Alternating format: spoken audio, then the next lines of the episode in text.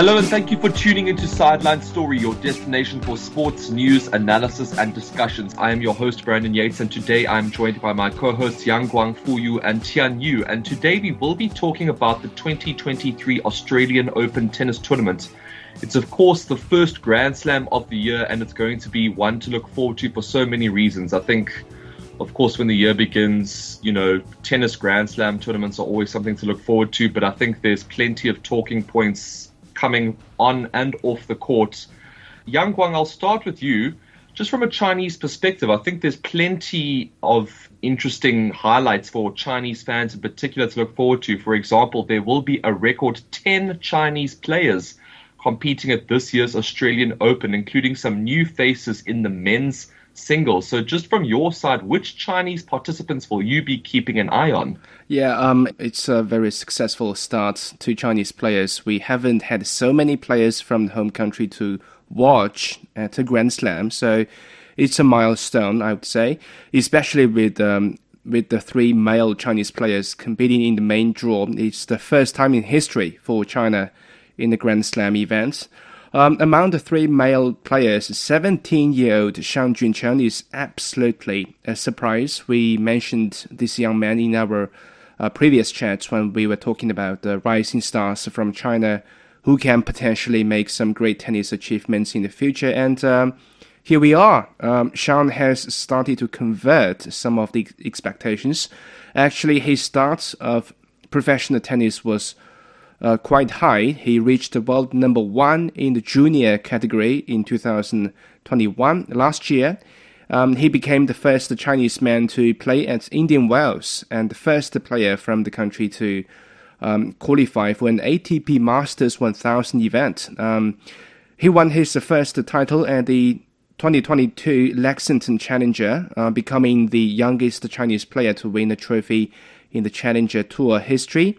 He reached the top 200 in September last year in the ATP rankings and now ranks uh, 184th. Um, there are so many expectations for him to extend this good run and embark on a long journey in his career.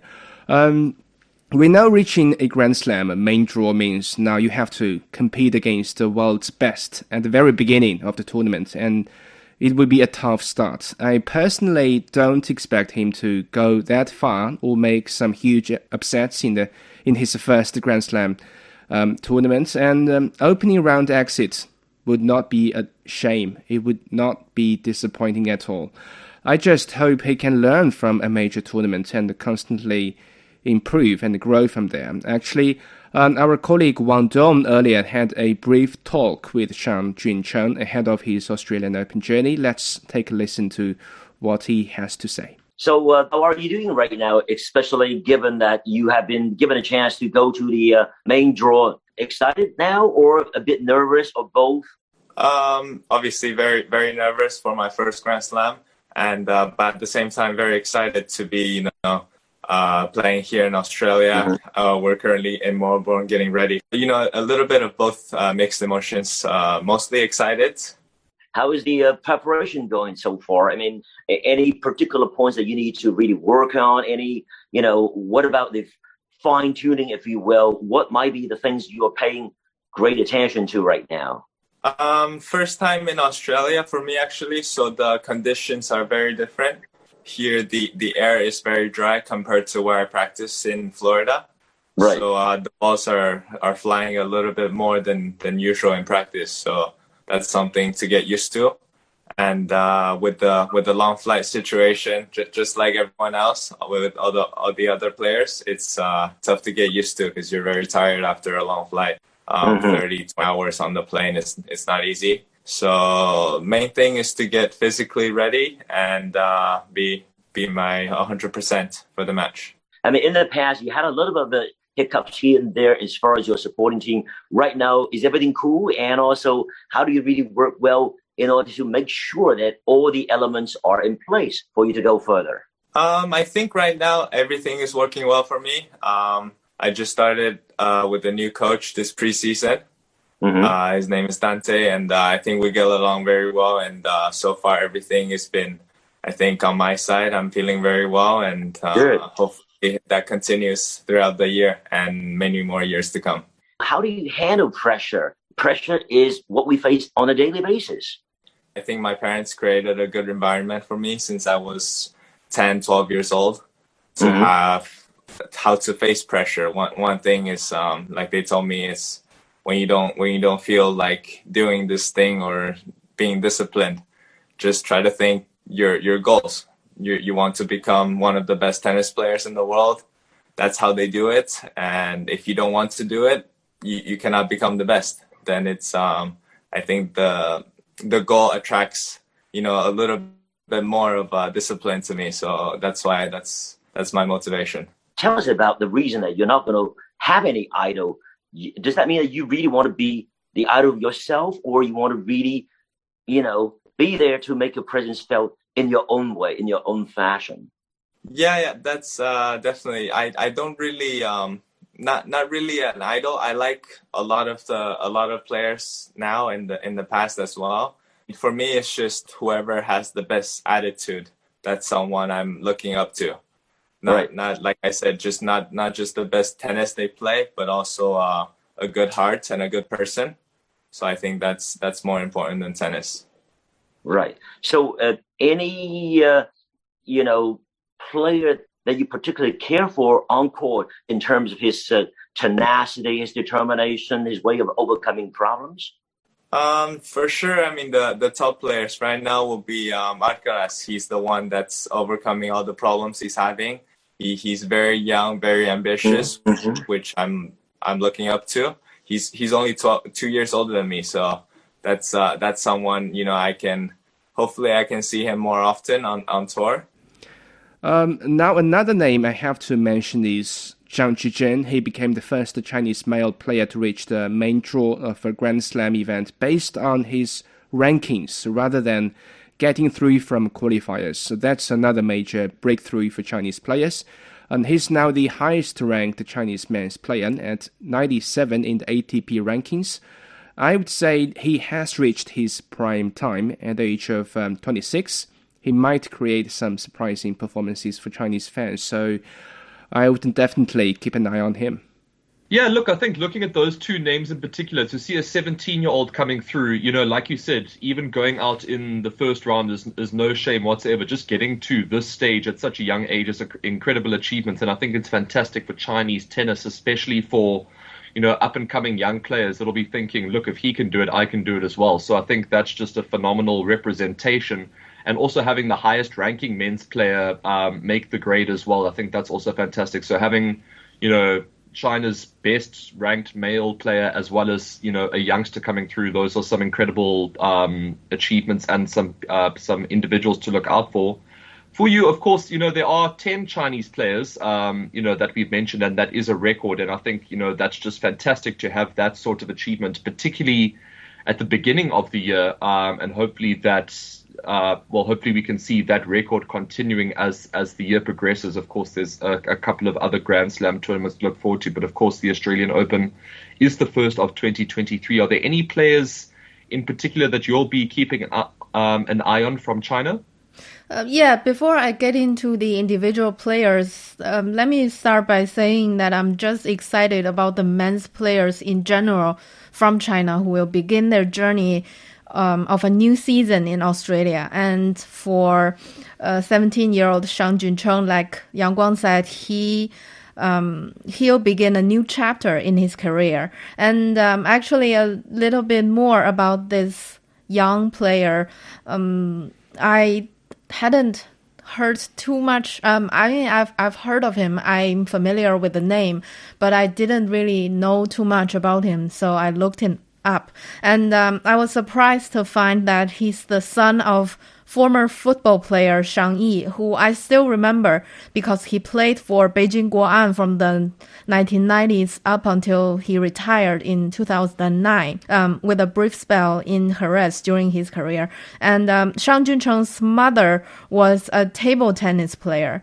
And when I read this, I, I thought, what an interesting family. Three people, each specializing in a sport. And um, I think having been born into a sports family must have helped with the teenage tennis star's early career. Um, but back to Shang Juncheng himself, he was a former junior world number one, and he is now into the main draw at his debut Grand Slam.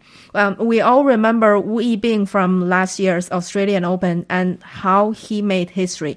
So from what we've seen so far, there's no reason why 17-year-old Shang couldn't surprise us this time. I don't really agree with um, what Yang Guang just said. If he exits from the first round, it wouldn't be a shame. I don't think he um, will be defeated this early in the tournament because his opponent in the first round isn't that far ahead of him in the world rankings. So I'm quite confident and I'm really hoping that he will get through this stage and um, give us even more surprises in the later competitions. Yeah, look, it's pretty amazing to hear his his sporting heritage. It sounds like his family also has um, a really successful sporting past, and that ex- you know is probably one of the reasons why um, you know he's achieved such great success in his sport at such a young age and yeah, I think um, the fact that he's you know playing someone that's of a similar ranking to him, um, you know, hopefully he does get through the first round. But I think just the fact that he's there and you know playing in a major Grand Slam, I think it's just a fantastic achievement for him, and it's also just fantastic for uh, Chinese tennis in general. So I think that he is going to be somebody that all Chinese tennis fans will keep an eye on. And look, if he progresses through the first couple of rounds, hopefully the entire world is watching him. And like you said, he was a former world number one in the junior ranking, so it sounds like he has plenty of potential. So he is definitely one to watch along with the rest of the nine uh, Chinese tennis players. Tian Yu um, we've covered a few names there. Um, of course, we've got the number one ranked Chinese player. We've got the the the 17 year old newbie. Are there any other names that you can think of that will be um, exciting to watch at this year's Australian Open? And what are your thoughts just on um, the fact that a record 10 Chinese players will be competing at this year's Australian Open? Is, some, is that something that um, is exciting to you? Yeah, it's pretty amazing to see so many Chinese players competing in this year's tournament. So in the in the women's singles, Zheng Qinwen definitely deserves our attention. In uh, 2022, she won 14 of her first seven ma- 17 matches, including a semifinal at the Melbourne Summer Set 1, and she qualified for Australian Open 2022. She had never played in a Grand Slam main draw before, but she won at least a round at all four of them, and she even entered last 16 at Roland Garros where Iga Swiatek eventually stopped her. And uh, sadly, she withdrew from the Adelaide International Tournament the other day as she was still recovering from a thigh injury. Uh, despite the injury, I think she's uh, very talented and has got a great potential. So let's just hope she could recover soon and achieve good results in the upcoming tournament. Looking at the overall field, of course, um, there's been a number of um, star players that have been dominating the headlines over the years and in the build up to um, this year's Australian Open tournament. And I think none more so than, you know, one of the best players that we've ever seen in tennis and at the Australian Open, Novak Djokovic. Of course, he's been through a lot in terms of um, recent Australian Open tournaments. Um, Yang Guang, of course, we know that he went through a lot in terms of last year's deportation, um, you know, incidents and you know his vaccination status and so on. Um, but going into 2022, of course, he will be allowed to be competing at this year's um, Australian Open tournament and is potentially one of the favorites to win uh, the men's title. But from your perspective, do you think that Novak Djokovic will be affected by last year's, uh, you know, the deportation saga that he went through? And you know, what aspects do you think he needs to do well um, in to win the title in Melbourne once again? Um, yeah, and I think last year's incident must have generated some pressure on him altogether from the expectations for him to win the Australian Open title and equal Rafael Nadal's record of 22 major trophies. Um, but um, winning the title recently in Adelaide must have let some steam goal for him, I guess. Um, it's it's a less important trophy in a warm up event, but uh, for Djokovic gaining the confidence again on the soil of Australia at the very start of the year after some months of break is just what he needs. Djokovic himself uh, also said in a recent interview that he feels quite excited to compete again in Australia. I couldn't ask for a better preparation and, and lead up to Australian Open. Of course, um, Australian Open is the biggest reason why I'm here. But at the same time, in Australia, but at the same time, I want to win every tournament that I play on, regardless of the level of the tournament. So, I mean, I love playing in in Australia. I mean, my results are testament to that. I wouldn't be able to play so well in a place where I don't feel well. So, I look forward to Melbourne. Rod Laver Arena is probably my most, no, it probably, it certainly is my most successful court in my career. So I love playing there. I look forward to it. I have a week of working on specific things in terms of my game, my body, getting my mind in the right state for the best of five and two long weeks, hopefully. So my expectations are that um, he won't be bothered that much by last year's incidents. Djokovic has a very big heart, I would say, especially when he steps onto the court. I, w- I believe he can let go of the off court incidents and the emotions from those in- incidents and the focus on matches. Um, in terms of what he needs to do to win the title, I think Djokovic needs to play smart um, in the opening rounds. Don't be dragged into long matches. That's very important for him, a player at the age of 35. Uh, too much time spent in the first few rounds will certainly um, compromise his energy in the second week. Luckily, Djokovic is in a rather easy quarter uh, with only Rublev, a potential troublemaker for him, and uh, Djokovic may encounter Casper Ruud in the semi. Um, it's a draw in Djokovic's favor, I would say. He just needs to find his own pace early and place his tennis. I think he's got a big chance of winning in Melbourne. Yeah, look, I think Novak Djokovic is incredibly strong mentally. So I think the fact that he was able to win the tournament in Adelaide, I think that's just a massive um, confidence boost for him and something that would have, like you said, calmed him down. I think it would have been something that he needed in the build up to the Australian Open. So I think things are looking you know, really good in terms of being in his favor. I think that tournament win was incredibly important. I think um, as things stand, it doesn't look like he has a particularly difficult draw in the build up to the knockout rounds of the tournament. You know, you also mentioned that he has a big heart. I can tell you that, um, you know, this is a bit of a, a, a sidetrack, but I have a family friend that was working at the, the tournament in Adelaide. You know, she was part of the team that was um, handling the, the major tennis players' rackets. And she mm-hmm. actually said that Novak Djokovic was one of the nicest guys on the tour um, in terms of all of the big names. So it sounds like he's a, a, a really nice guy off the court as well. So, yeah, I think he definitely has the potential to put last year behind him. And I think that he is definitely going to be the favorite um, to win the men's title again this year. For you, um, do you think that Novak Djokovic can put last year's troubles behind him and go on to win um, at this year's Australian Open? Um, in terms of the things on the competition side, I think Djokovic will approach his matches in Australia and he won't be affected at all by what happened last year. But the problem is tennis may be different for him from when he last played in Australia. And after his deportation last year, um, I remember for months he wasn't very successful or he didn't look quite convincing, at least to me, when he played in some of the less important tournaments. And things started to pick up in the second half of the season uh, when he won in Wimbledon. He also became the year-end ATP winner. Uh, this time in Australia, we'll see if he's truly put it behind him. And I really think Djokovic needs to work on the mental side of things first. He admitted himself that um, it took him some time to put everything behind him and that he needed some time to get over it.